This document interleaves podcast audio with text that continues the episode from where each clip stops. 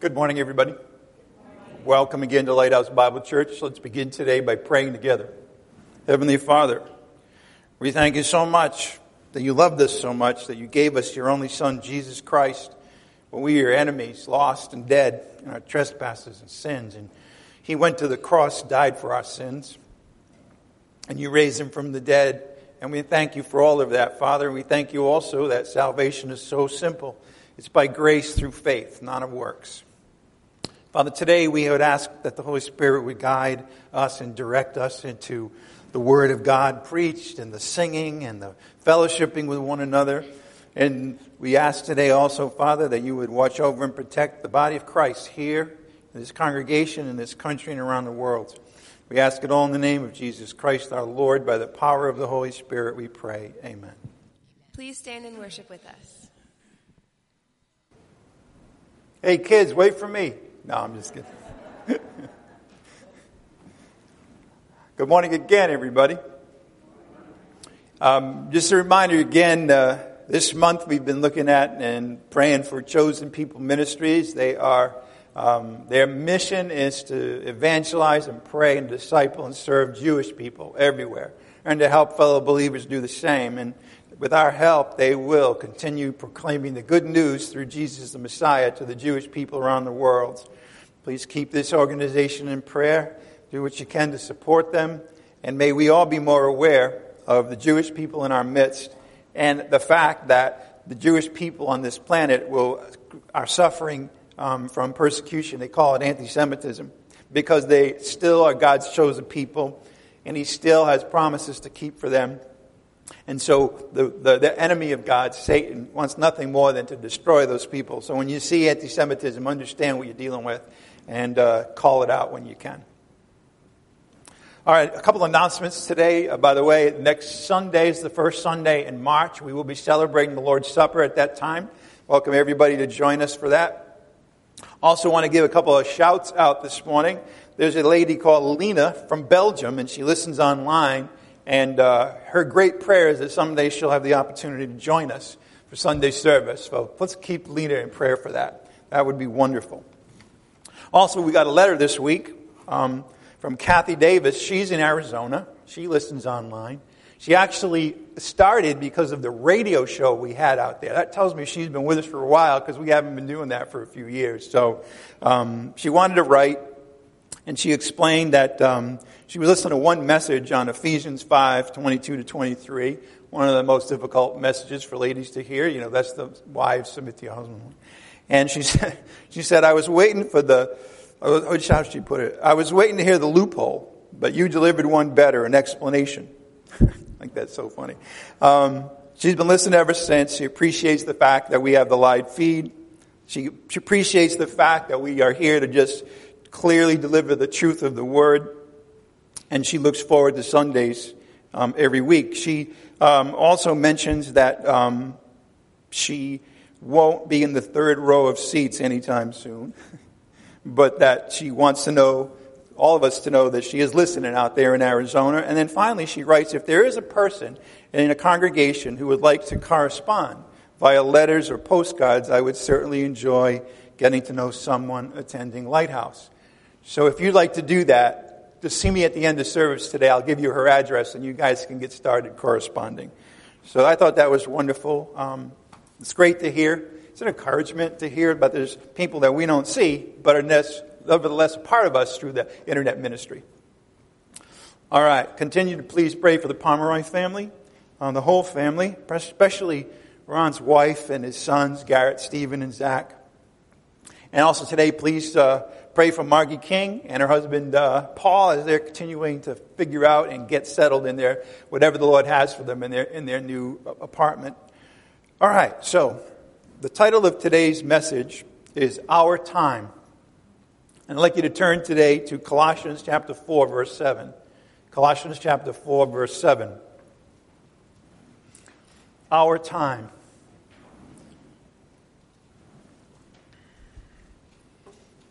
Colossians 4 7. Our time could certainly mean, of course, the time that we are given by the Lord and how we spend that time. But we're also going to see there's a second meaning of that title today, and I'll leave you in suspense about that. But we're going to we're just about done with the letter of Colossians, and we're in the last section of it, and we're going to see today how Paul wraps things up and what he what he says and features in this last part of the letter. Colossians 4, 7 to 18. As to all my affairs, Tychicus, our beloved brother and faithful servant and fellow bondservant in the Lord, will bring you information. Tychicus was the one who brought the letter along with um, Onesimus from Paul to the Colossians. And this is the beginning of a series of individuals that he names. Paul was very tight with a group that supported him and helped him with his mission of evangelizing the Gentiles. For I, verse 8, for I have sent him to you Paul sent Tychicus to the saints at Colossae for this very purpose, that you may know about our circumstances and that he may encourage your hearts. And now, sometimes we forget about the personal side of what was going on in the first century. We see here the, the, the tenderness and the closeness and the desire Paul had that they may know about his circumstances because that's, that's thinking about people and realizing that here's their leader, he's in prison. And naturally they'd be concerned about him. Naturally they'd want to hear what was going on with him. And so that one of the reasons Tychicus was sent is to fill them in about that. And of course, Paul is doing well and he's writing some of the greatest uh, letters that have ever been written. And then he says also that he may encourage your hearts. And with him, Onesimus Onesimus was a former slave. He is being returned to his owner, who lived in Colossae. Our faithful and beloved brother, who is one of your number, they will inform you about the whole situation here in prison in Rome. Aristarchus, my fellow prisoner, sends you his greetings. And also Barnabas, his cousin Mark. That's the writer of the second gospel, Mark, about whom you received instructions. If he comes to you, welcome him. You see, Paul had a, had, a, had a feud with Mark. Mark had turned around halfway through the first missionary journey and said, I, I can't do this anymore. And for a while, that was a great conflict because, as we see here, Barnabas, who was one of the closest associates and supporters of Paul, um, this was his cousin. And so that created a difficulty for a while. But you can see that's done with now. They've reconciled. Verse 11, and also Jesus, who is called Justus, and these are the only fellow workers for the kingdom of God who are from the circumcision. The first three people he mentions are Jewish Tychicus, Onesimus, Aristarchus, and Mark. Actually, that's four. And Jesus, who is called Justus. These are the only fellow workers for the kingdom of God who are from the circumcision. And they have proved to be an encouragement to me. Epaphras, who is one of your number. He's from Colossae. As a matter of fact, he started the church at Colossae. He went to Paul, as we've seen that, that, that he went to Paul with some troubling news. And this is really what was the basis for Paul writing to the Colossians. Epaphras, who was one of your number, a bond slave of Jesus Christ, sends you his greetings, always laboring earnestly for you in his prayers, that you may stand perfect and fully assured in all the will of God. For I testify for him, Epaphras, that he has a deep concern for you and for those who are in Laodicea and Hierapolis. Luke, the beloved physician, sends you his greetings, and also Demas. Luke was the writer of the third gospel. And then he mentions very simply, and also Demas. When I read this, I can't help but think of there's a commercial out now um, from one of the, I think it's Progressive, and it's a scene where all the agents are sitting around the table, and uh, what's her name? Help me out here. Flo is sort of like singing the praises of all these different people, and then at the end, and, and at the end, she says, I'm, I'm getting old. Who's the guy? The funny guy? Come on, help me out. Them, and he, huh? What is it? Yeah, Jamie. Yeah. So you go. So and then she says, goes all these praises about all these different agents. And at the end, he says, and Jamie, and he says, present. And I think that's Demas here. Because that, Demas, if you follow him through, it's a sad story. Because at first he gets some praises from Paul. Here he's sort of just, yeah, Demas is there. And then, of course, he loves this present world and he abandons Paul. In any event, Verse 15 Greet the brethren who are in Laodicea, and also Nympha, and the church that is in her house. When this letter is read among you, have it also read in the church of the Laodiceans. That's a sister's town to Colossae. And you, for your part, read my letter that is coming from Laodicea. Verse 17, there's one more that he mentions. Say to Archippus, Take heed to the ministry which you have received in the Lord, that you may fulfill it. One can see that, that Archippus was on Paul's heart as well. And, and the material that he shares that we've looked at in this letter over the last year and a half is just as much for him as it is for anybody else. In other words, he needed encouragement. He was having a difficult time. He may be about to quit. And the information in this letter about the glories of Christ and about the life we ought to live, no doubt encouraged him. And at the end, Paul says, Take heed to your ministry that you may fulfill it. And then verse 18 I, Paul, write this greeting with my own hand. You see, in this time, many letters were dictated, and there was somebody who was writing it down. And then, but then Paul says, but this part that we just read from verse 7 to 18, Paul said, I wrote this with my own hand. Again, this is personal thing. This is the people that are on his heart. Paul, I, Paul, write this greeting with my own hand. Remember my imprisonment. Grace be with you. As you can see, there's no more verses after verse 18. And that means that this is the conclusion of the letter to the saints at Colossae. This letter has taken us on an incredible journey. It took us to the heights of the glories of Christ, the creator of all things, God in the flesh. Then we saw Paul striving and laboring so that this congregation would mature and grow and become complete. Then we were on the front lines in chapter 2 as Paul was defeating the attacks of the false teachers with the truth about Christ. And then we were exhorted to live in the new man, to put on a heart of love and compassion and gentleness and kindness, to live in the new man who is Christ, who is in us. And so we come today to the end of this letter. And again, it's personal, it's intimate. Paul, as it were, this was his team. All right? These men were his team. They're the ones that were supporting him, that he would send to different places when he couldn't go himself. Intricate part.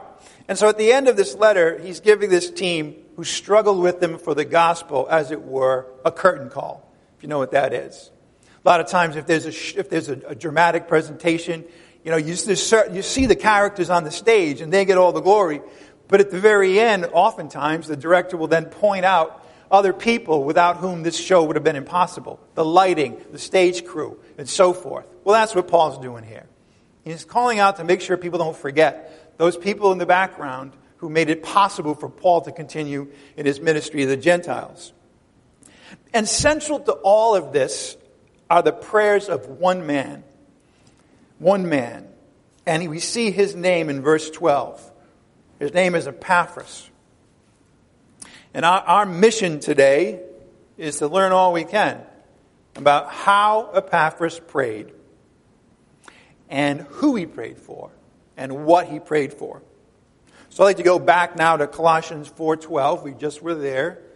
Let's read again what we're taught by Paul about the praying of this man. Look at Colossians 4 12 to 13. Again, Epaphras, who was one of your number, a bond slave of Jesus Christ. That was a title that was only given to the people that were most dedicated to the mission, that were the leaders of it, other than Paul, that they were laying down their lives completely. They were bond slaves. That was a word that was only used by Paul to describe these sorts of people.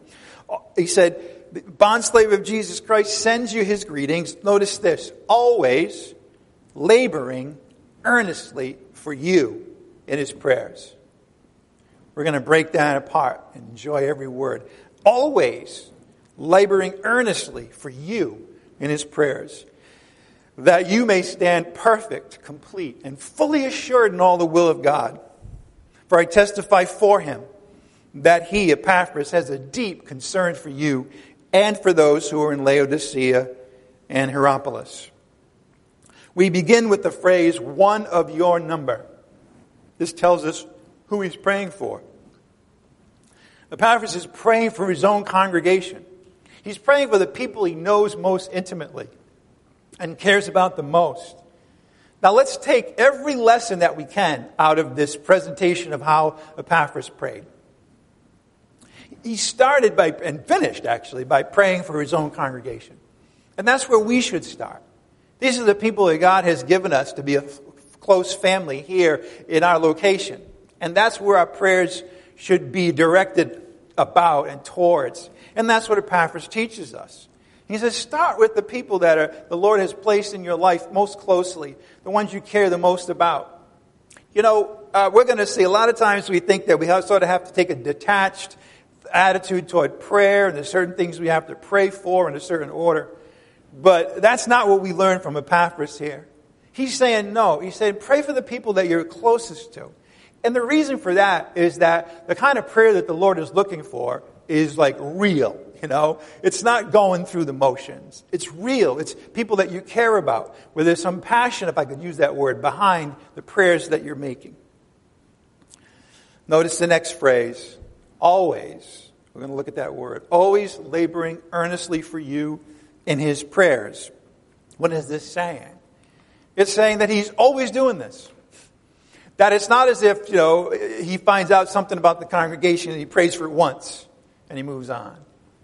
No, he's always, always praying for these people. This is his constant concern, daily priority. And that's how we should be. Our, our, prayers for one another should be our constant concern.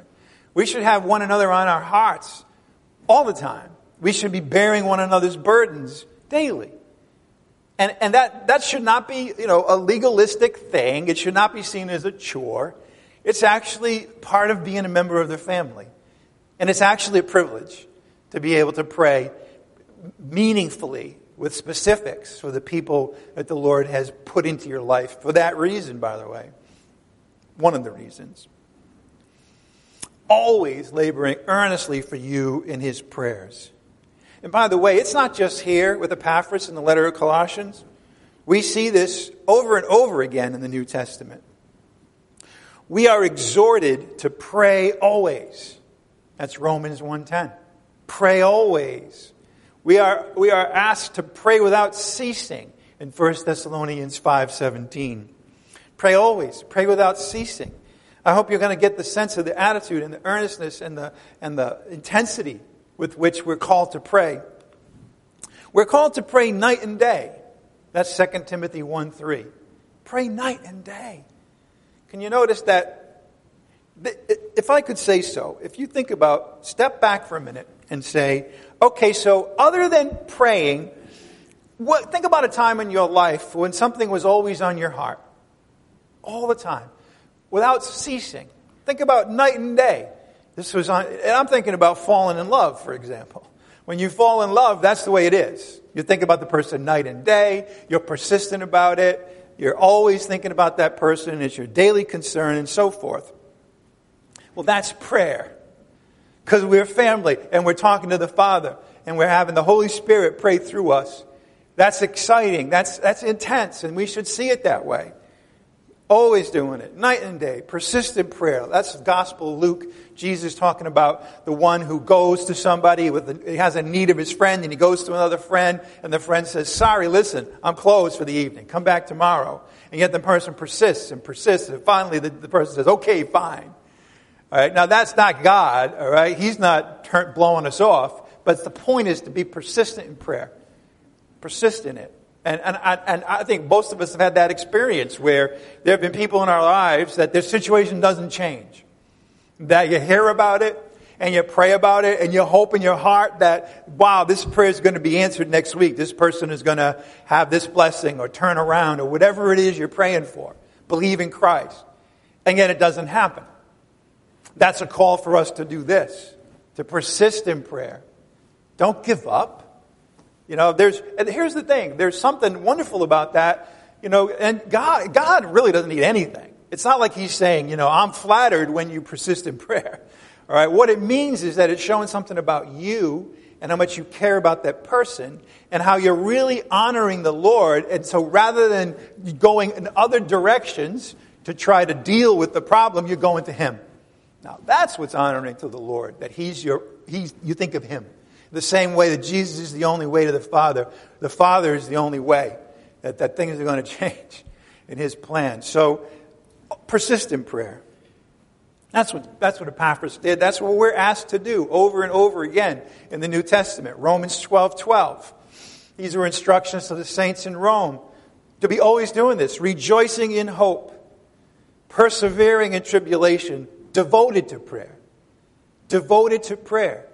Let us take the example that were laid out in front of us over and over again and realize that this is our prayer life. That again, it is not simply okay, I have my prayer time every day. That's good. You should. There's good habits that we develop. And it doesn't mean you shouldn't have a prayer list. Of course you should. But there should also be on your heart certain people at any point in time where you're going to the Lord constantly. You can't get the situation out of your mind, and you shouldn't. Rejoicing in hope, persevering in tribulation, devoted to prayer, devoted to it. That's Romans 12 12. We're told to strive in our prayers. Romans 15, 13. To strive. What does strive mean? It means to put all your effort into it.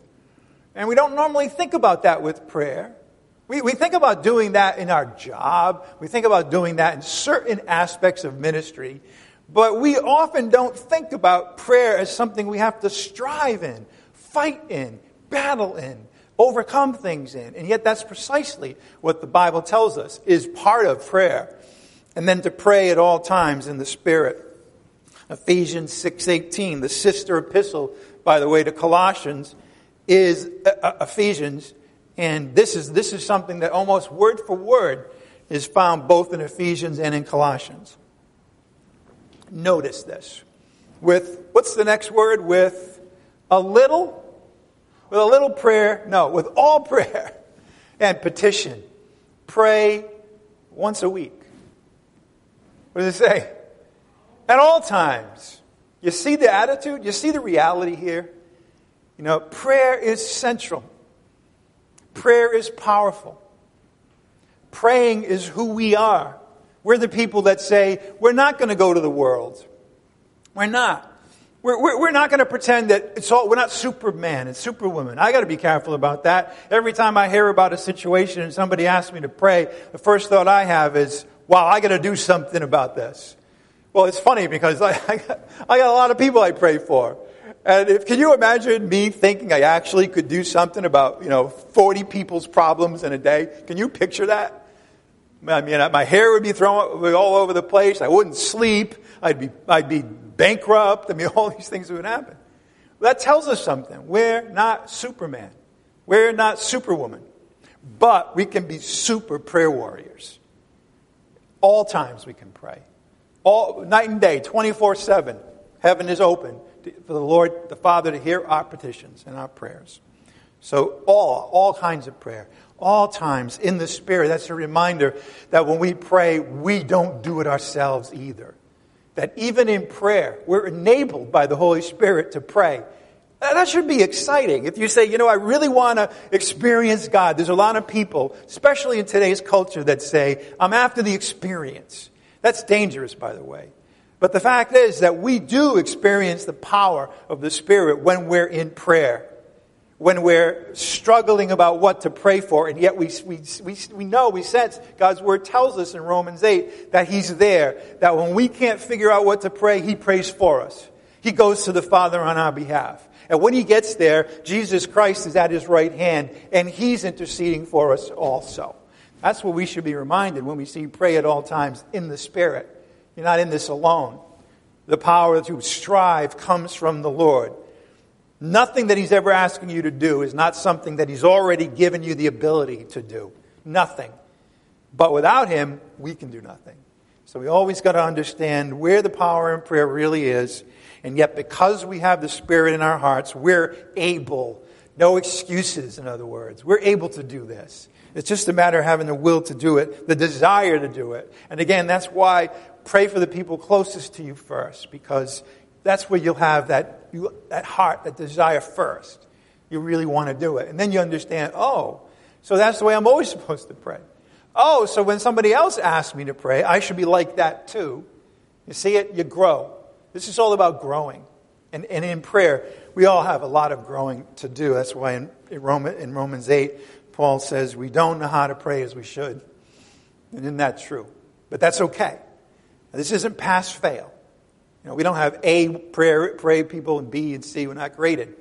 We're just along the way, learning how to grow in, in prayers and everything else.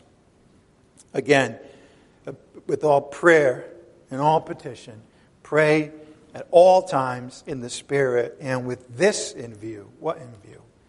Be on the alert with all perseverance and petition for all the saints. I want you to think about that, that, that expression, be on the alert. Think about other situations in your life where somebody tells you that. Be on the alert. What does it usually mean? It means that there's something that could be dangerous here if you don't take care of it. Be on the alert.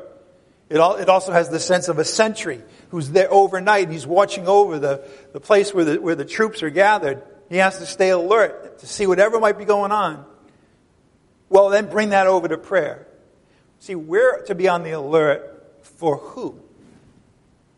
For all the saints. You know, Paul one time wrote, There's nobody that gets in trouble that I don't have my heart go out to. And he had hundreds and thousands of people. And they were, they were in a precarious position in the first century. So, so to us, let's be on the alert for one another. Let's understand that enough about what people are going through to be able to pray specifically when we can. Not all the time, but when you but strive to understand what's happening. Strive to understand where in our congregation there may be people struggling, weak, openings for problems, and so forth. With all perseverance, there it is again, and petition for all the saints. All right. Are you still in Colossians 4? You should be. Yeah. All right, let's continue. Epaphras, who is one of your number, a bondslave of Jesus Christ, praying for those closest to you, sends you his greetings always. What's the next word? Laboring. What's the next word after that? Earnestly. Laboring earnestly. What does that mean? Well, notice he's laboring. In other words, prayer is hard work. We're to take an attitude of being alert in it. We're to understand that it is a struggle, and we'll talk a little bit more why that might be. But that we, in other words, we shouldn't pray to go to full, we can't sleep so we can fall asleep. You know, some people do. By the way, more people listen to me on you know the internet or whatever so they can fall asleep, and they they tell me that's always so flattering. Thanks, thanks for letting me know that. I'm only kidding. I'm only kidding. I understand. It's great that you'll, anytime is great. But, but the point is, is that we're to be on the alert when we're in prayer. In other words, we're to strive earnestly when we pray. It's hard work when we do it right, if I could put it that way. But again, it's labor of love. But some people, of course, when you think about laboring as far as Christians, prayer may not be the first thing we think about. You know, some people labor in their preaching. Others will labor in their missionary work. And we can all see that. Nobody can see you laboring in prayer. And yet it is that. It's a labor of love. Some as leaders labor, and that's what sh- we should be doing. We should put our, everything into whatever gifts we've been given by the Lord to serve one another. Givers. Others are working hard with their hands so they may have extra to share. In other words, they put everything, they realize their calling is to work hard, support their family, and do what they can to also support the saints. That's all labor and it's all good, but remember, if you're called to be a prayer warrior, that's your work. You are to labor in that. Oh, and come to think of it, we're all called to pray, aren't we? In other words, that this is that, yes, there are some people who are gifted and called. Perhaps they have the time to focus on prayer most of the day. I don't know about you, but most people don't fit that category. Now, now we should always pray in our hearts, but there are some people who are given the gift and the opportunity to be, that's their calling. That's their, as a word, job in the church. But again, we're all called to this. We're all called to pray at all times in the Spirit. We're all called to be devoted to prayer. And I want you to notice that this labor is an earnest thing. Earnest thing. In other words, it's not simply a duty or something you check off. on your to do list. It means it comes from the heart. It means that you're pouring yourself into your prayer. You mean it. You mean business when you pray. Perhaps you see it as one of the most, if not the most important thing you're going to do that day. What you're praying about, when you're praying earnestly, it simply means that what you're praying about, who you're praying for, matters. It matters to you. It matters to me. And that's the kind of prayer that Epaphras had for the saints at Colossae. By the way, in the Greek, those two words are one Greek verb. Laboring earnestly is one word in the Greek, and it carries with it the sense of being in a battle. This is the way that Epaphras prayed. It's like he's in a battle, he's in a war, he's in a fight to be praying for, the, for these people with these petitions that he has. And that is so true, and I'm going to show you why that is. We forget about where we are, who our enemies with, who it is that we're contending with, struggling against. When we pray, we're persevering against opposition. That's why it's labor. That's why you're strive, be devoted to it, labor earnestly. It, it, it sometimes requires us to strain every nerve in our body to achieve the goal that's set out there in prayer. Prayer is powerful. And when Epaphras prays for these saints at Colossae, he's telling us, Paul is telling us about his observation of Epaphras, that he's engaged in a spiritual battle. A spirit, now you think to yourself, when you think about spiritual battle and spiritual warfare, I don't know what you picture, but I usually picture a missionary in another country, and there's all these, all these wacky. They talk to a missionary from time to time, an evangelist, about what it's like out there in other countries, by the way. And that's what we think of when we think about spiritual warfare. But the fact of the matter is, is that there's a big spiritual battle when we pray. Why do you think that might be? Well, it's because prayer is powerful. Because prayer really matters. Prayer is the key thing we can do for one another. We shouldn't neglect doing good. We're called to do that too. But prayer is powerful.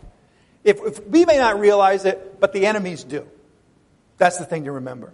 They realize, they want us to stop praying, just like they want us to stop hearing the preaching of the Word of God.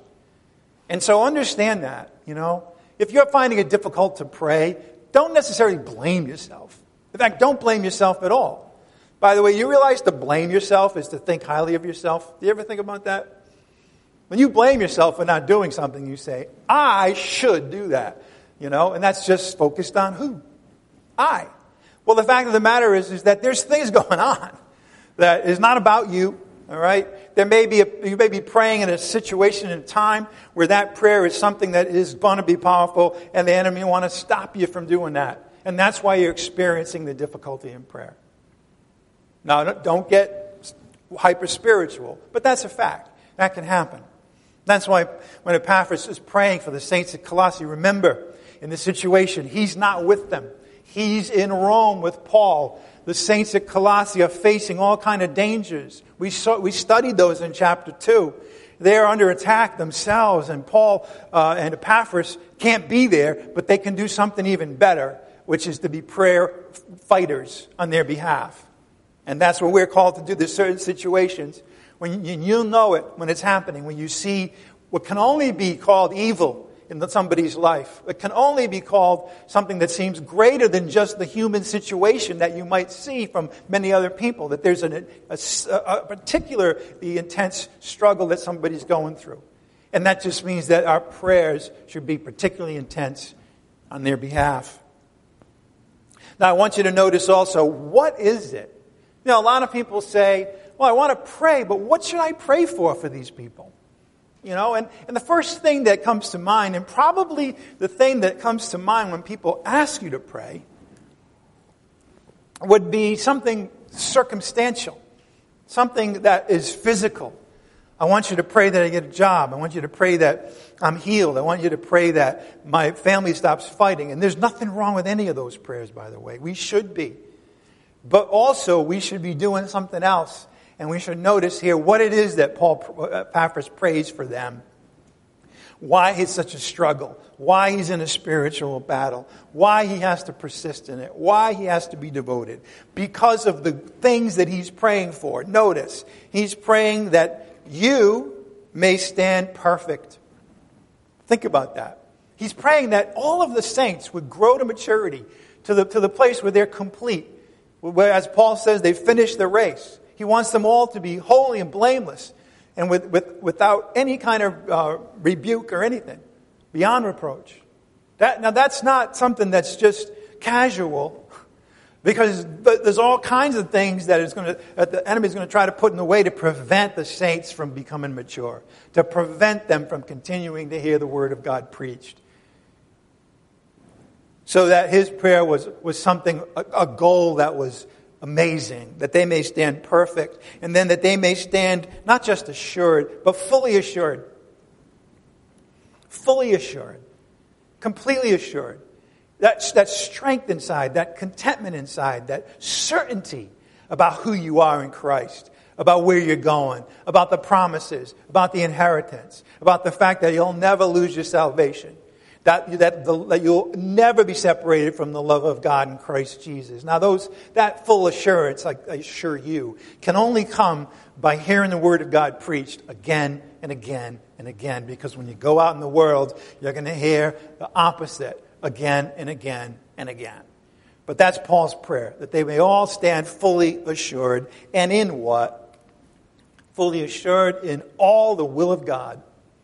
Can you see how expansive, what a goal this is that Paul, Epaphras has set out for the Lord in prayer? That they may stand fully assured, that they may stand perfect, and they be fully assured in all the will of God. Now, how's the only way to be fully assured in all the will of God? Do you know what it is? To know all the will of God. And now don't get crazy on me. We're not going to know everything. But what it means is to understand what's in the Bible. Particularly what's, in, what's the plan of God that He's laid out for us as members of the body of Christ.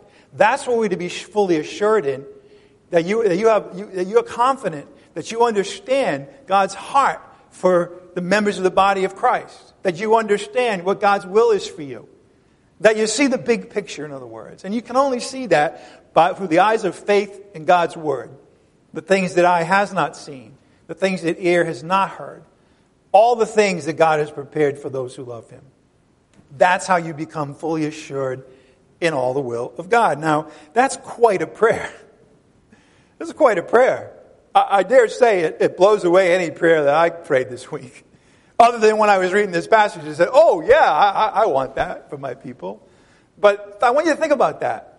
In other words, in other words, yes, the temporal things, the money things, the health things, they're important, but they're important for this life only. We're not going to have cancer in heaven. We're not. We're not going to have financial difficulty in heaven. And so, the, many times, the way in which we go through things is not to focus on them, but instead to keep our eyes on Christ, where our life is hidden in the heavenly places. That's what we're supposed to be keeping our eyes on, no matter what we're going through down here.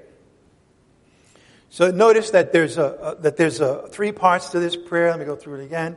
That you may stand perfect, complete, that you may be fully assured, and that you may be fully assured in all the will of God.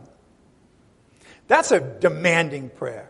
In other words, if you if somebody would come to me with that laundry list, I would say, well, well, that's pretty demanding, you know. But fortunately, you're not going to a human being when you pray like this. You're going to God who's all powerful and all knowing and all loving. But there's no doubt that Epaphras is putting a lot on the shoulders of the Lord. Not, not better. He doesn't want him to be better. He wants him to be perfect, complete. I want you to turn to Colossians 1 25. You may say, well, what's that?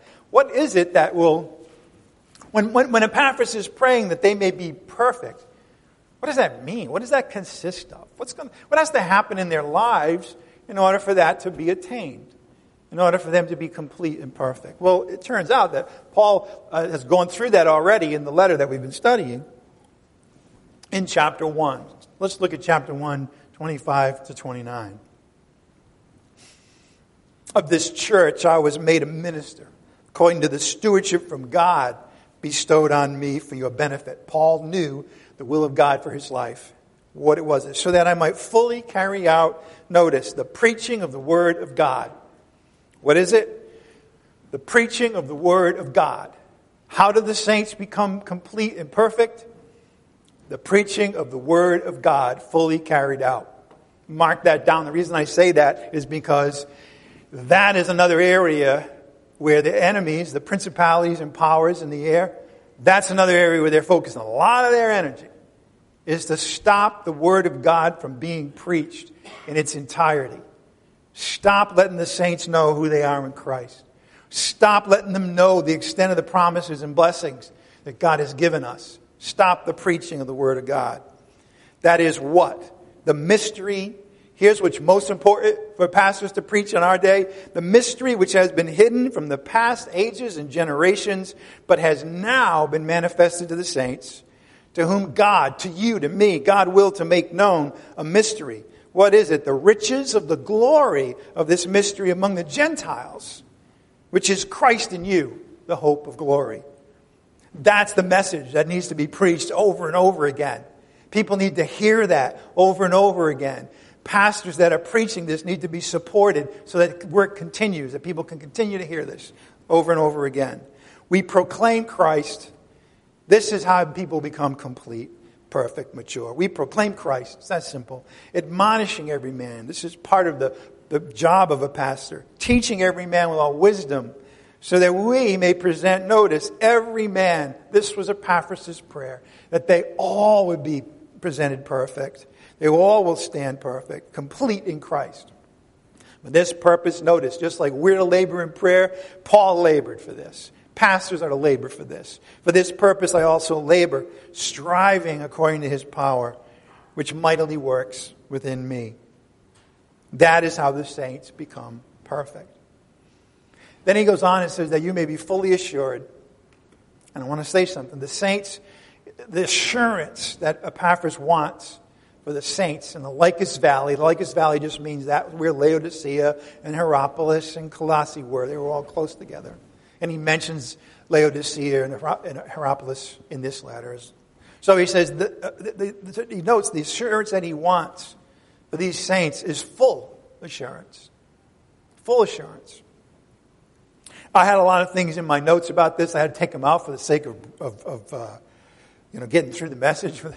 Again, so, so, but notice that he wants assurance. By the way, this is a prayer that any pastor with a burden for his congregation will fervently wish. It's in fact a matter of fact, it's a burden that he's ready and willing to fight for. That the saints may be fully assured. Fully assured about what?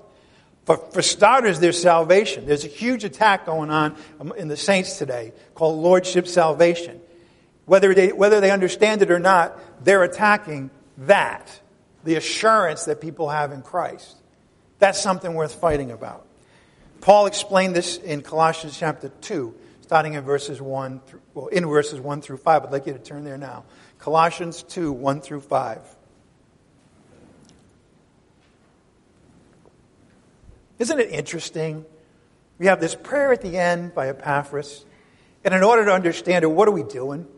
We're going back through the letter again. Going back through the letter again. I want you to think about that. Think about that prayer that Paul was seeing, Epaphras praying. And then this letter that Paul writes back is all, all, all to do with that prayer. And I want you to think about the power of prayer in that light. God's word a whole letter that will be preserved in the 66 books of the Bible, you can make a pretty good argument sprung forth from the prayer of one man. Colossians 2, 1 to 5. For I want you to know, notice again, we have it, how great a struggle, and that's the same Greek root as we saw in, in Epaphras' prayer when he labored earnestly. Paul said, I want you to know I want you to know how great a struggle I have on your behalf and for all those who are at Laodicea and for all those who have not personally seen my face, that their hearts may be encouraged, having been knit together in love and attaining to all the wealth that comes how? From the full assurance of what? Understanding. That's how you get fully assured. From understanding what God's Word has to say about who you are in Christ. What it has to say about what God did for you at the cross. What it has to say about the gospel being simply faith in Christ and his death and resurrection. When you understand those things, when you understand who God is, when you understand what, it, what God's love for you really means, when you understand the incredible thing that happened at the cross, and how it was God's Son that actually died for us. When, you, when that starts to really sink in, then you get an assurance, a calmness, a realization that, you know, no matter what's going on with me, this thing is so big and perfect and amazing that God has done for me. And when you get that full assurance of understanding, a lot of these things just kind of drift away. They're unimportant. That would otherwise cause us to be concerned. now, what happens when that happens? You result in a true, a complete knowledge of God's mystery, that is Christ Himself. That's the goal. Is think about that. A knowledge of this mystery that's embedded in Christ, God's Son. And notice what is that all about? Verse 3 In whom are hidden all the treasures of wisdom and knowledge. That's what's at stake, by the way, in having the Word of God preached.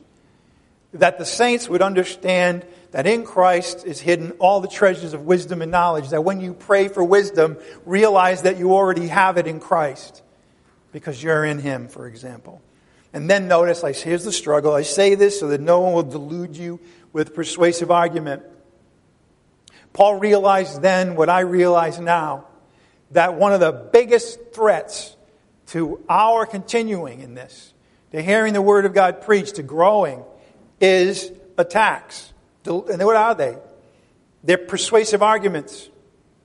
You see, can you see all the things that Christians miss most of the time? That really the, the danger, the threat, the enemy is in the form of persuasive arguments. I mean, we engage in those persuasive arguments and listen to all kinds of things, not realizing that embedded in some of those things are the things that will delude us and take us away from the greatness of the knowledge of Christ. Then he goes on, For even though I am absent in body, not with them, nevertheless, I am with you in spirit, rejoicing to see. Notice what he's rejoicing to see. Rejoicing to see the numbers go up 500% last year rejoicing to see all the money you're giving to the ministry. Does it say that? What does it say? Rejoicing to see your good discipline. You're growing. You've developed the, the kind of habits and the understanding of the importance of God's Word, your good discipline, and the stability of your faith in Christ. It's supposed to be a stable thing. This is why one of the things I'm most worked up about is the manner in which our young people find themselves with respect to Christ these days. That if they're even if they're even plugged in at all, very often it's a very surface thing.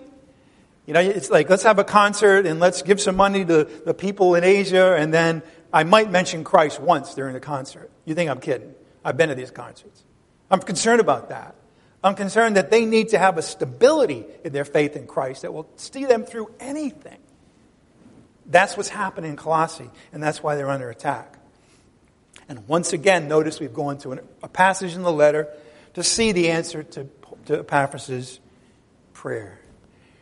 In other words, this prayer of Epaphras in chapter 2 that we've seen today is a fitting conclusion to this letter. All right, back, back to that fitting conclusion. Colossians 4 12 to 13.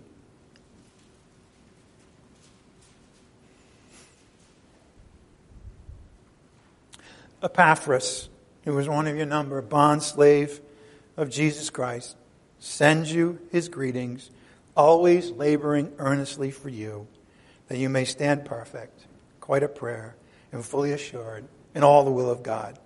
I testify for him. Here's where the prayer comes from that he has a deep concern for you and for all those who are in Laodicea and Hierapolis.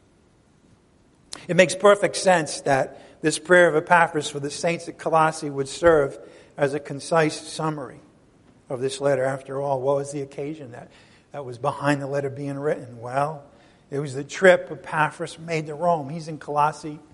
That's in Asia. Today we call it Turkey. And Epaphras goes to Rome. That's, that's pretty far away. I mean, maybe not today when you have supersonic travel and boats that go 1,000 miles an hour. But back then it was. It was quite a labor. All right? And he did that to, to just inform Paul about his. Epaphras needed help.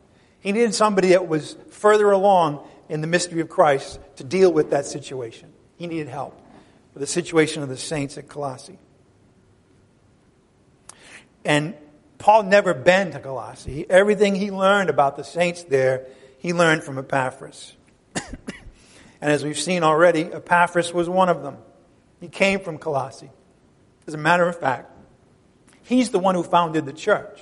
He'd been evangelized by Paul when Paul was in Ephesians for two and a half years. And then he went, he was, he went, so go back home.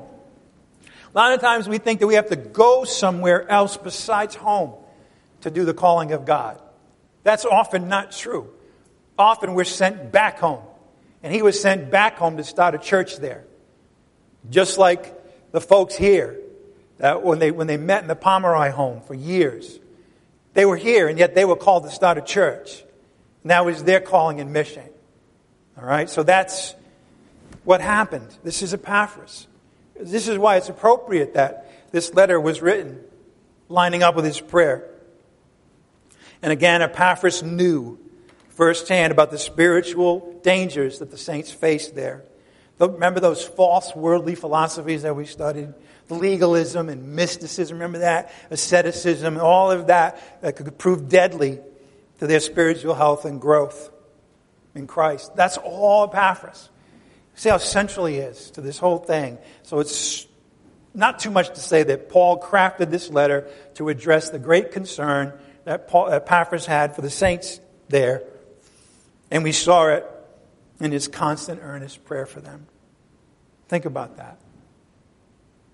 God inspired Paul to write one of the letters that would go into the Bible in answer to one man's constant, earnest prayer. That's the power of prayer. Never, never sell it short.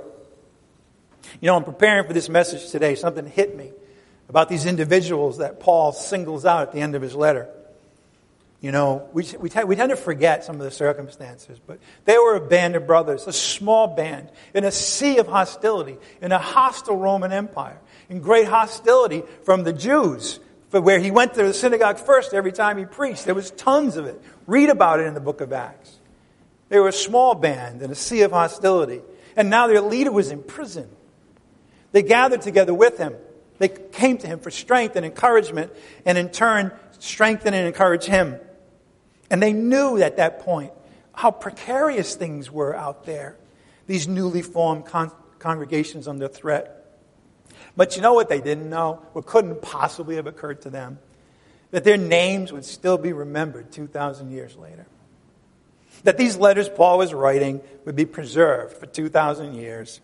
And the book in which these letters are found would become the best selling book of all time.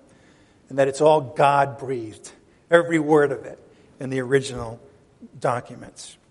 In other words, in the first generation, every life, every servant of Christ mattered.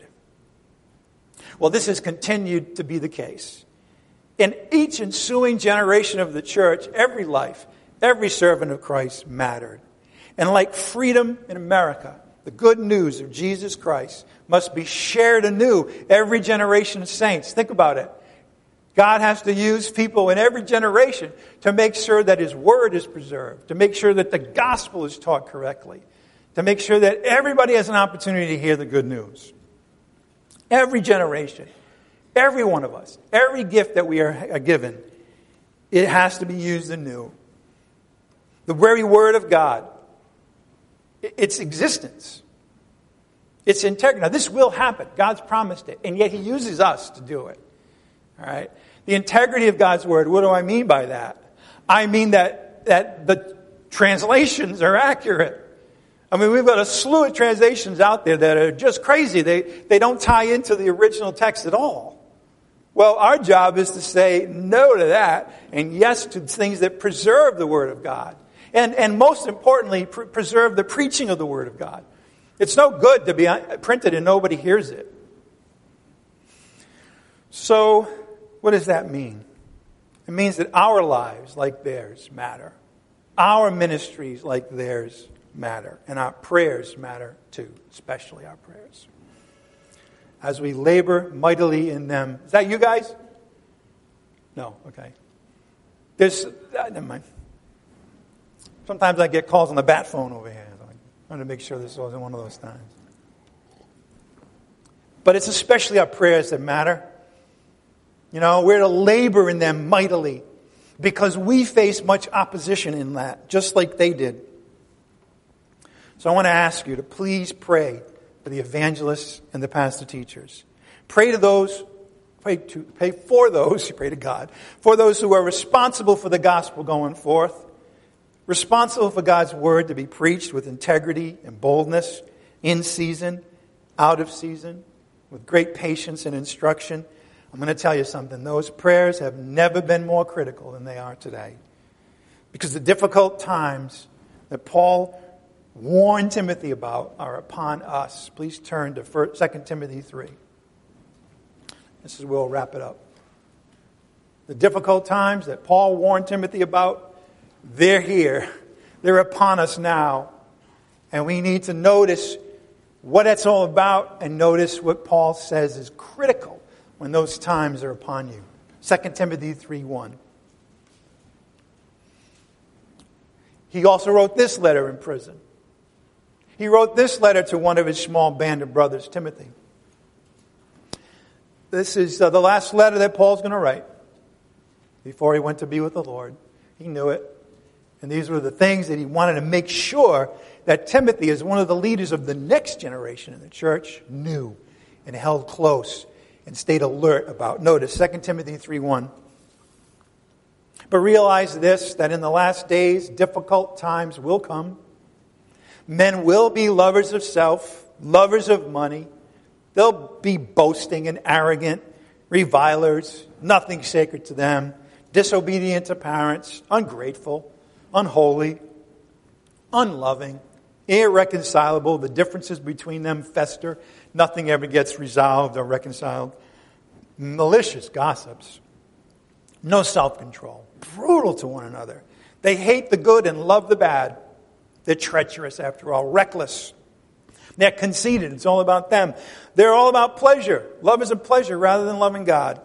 They hold to a form of godliness so people think that they're Christian and spiritual and all of that.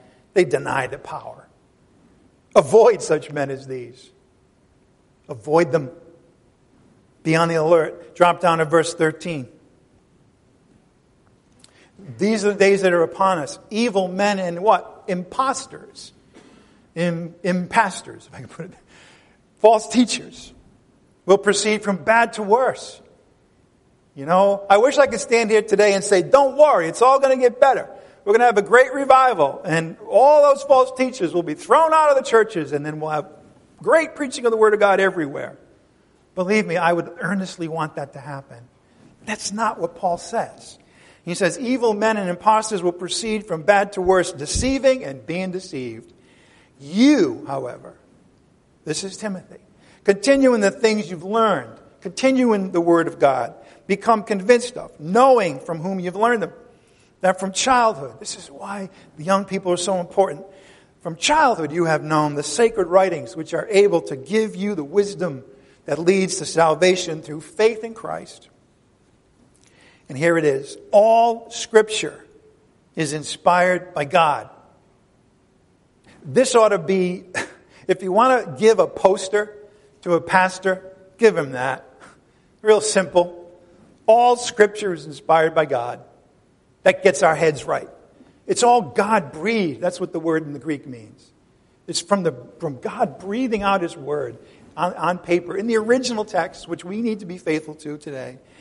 And it's all profitable for what? Teaching, for reproof, for correction. We need to be corrected. We need to be trained in righteousness. What's that from? The Word of God, so that the man of God may be adequate, equipped for every good work. Chapter 4, verse 1. I solemnly charge you. This is the charge now of every communicator of the Word of God, pastors and evangelists especially. I solemnly charge you in the presence of God and of Jesus Christ, who is to judge the living and the dead, and by his appearing, first time, and his kingdom the next time. Preach the Word. When, when, when the evil days have come, when the last times are upon us, the last days, the difficulty increases, what do we do? What do we focus on? What do we support? Preaching the word. Being ready. This is the job of the pastor. Never more important than today. Being ready in season and out of season. When, for whatever reason, more people are streaming into the church and when more people are leaving it. Continue to preach the word of God. Reprove, rebuke, exhort, notice, with great patience and instruction. In other words, keep at it. Hang in there. Don't look, this is, this is, the pastors are called to do this. Don't be too concerned about what's happening with people and all the movements and all of that. Just do this. Just continue to preach the Word of God with patience and instruction. Why? Because the last days are upon us, for the time will come when they will not endure sound doctrine. But wanting to have their ears tickled, they will accumulate for themselves teachers in accordance with their own desires. You know, they, they, they, they seek out people who agree with them, who will tell them what they want to hear rather than what the Bible says. And they will turn their ears away from the truth. And they will be turned aside to myths. But you, be sober in all things. Me, the evangelist, other pastors, endure hardship. Do the work of an evangelist. Fulfill your ministry. My friends, this is our time. This is the battle for our time. It's a battle, it's a struggle to preach the gospel as Paul preached it the gospel of salvation by faith in Jesus Christ, by grace, by grace through faith in Christ and his death and resurrection, and to do so amidst a sea of false gospels. There's a battle, there's a conflict, and it's going in, on inside pastors' hearts to continue to honor every word of the Bible in the original manuscripts for what it is God breathed. There's a fight on, and we must engage. There's a fight on to stop pastors from declaring the whole purpose of God, like Paul told us to, from teaching the revelation of the mystery of Christ.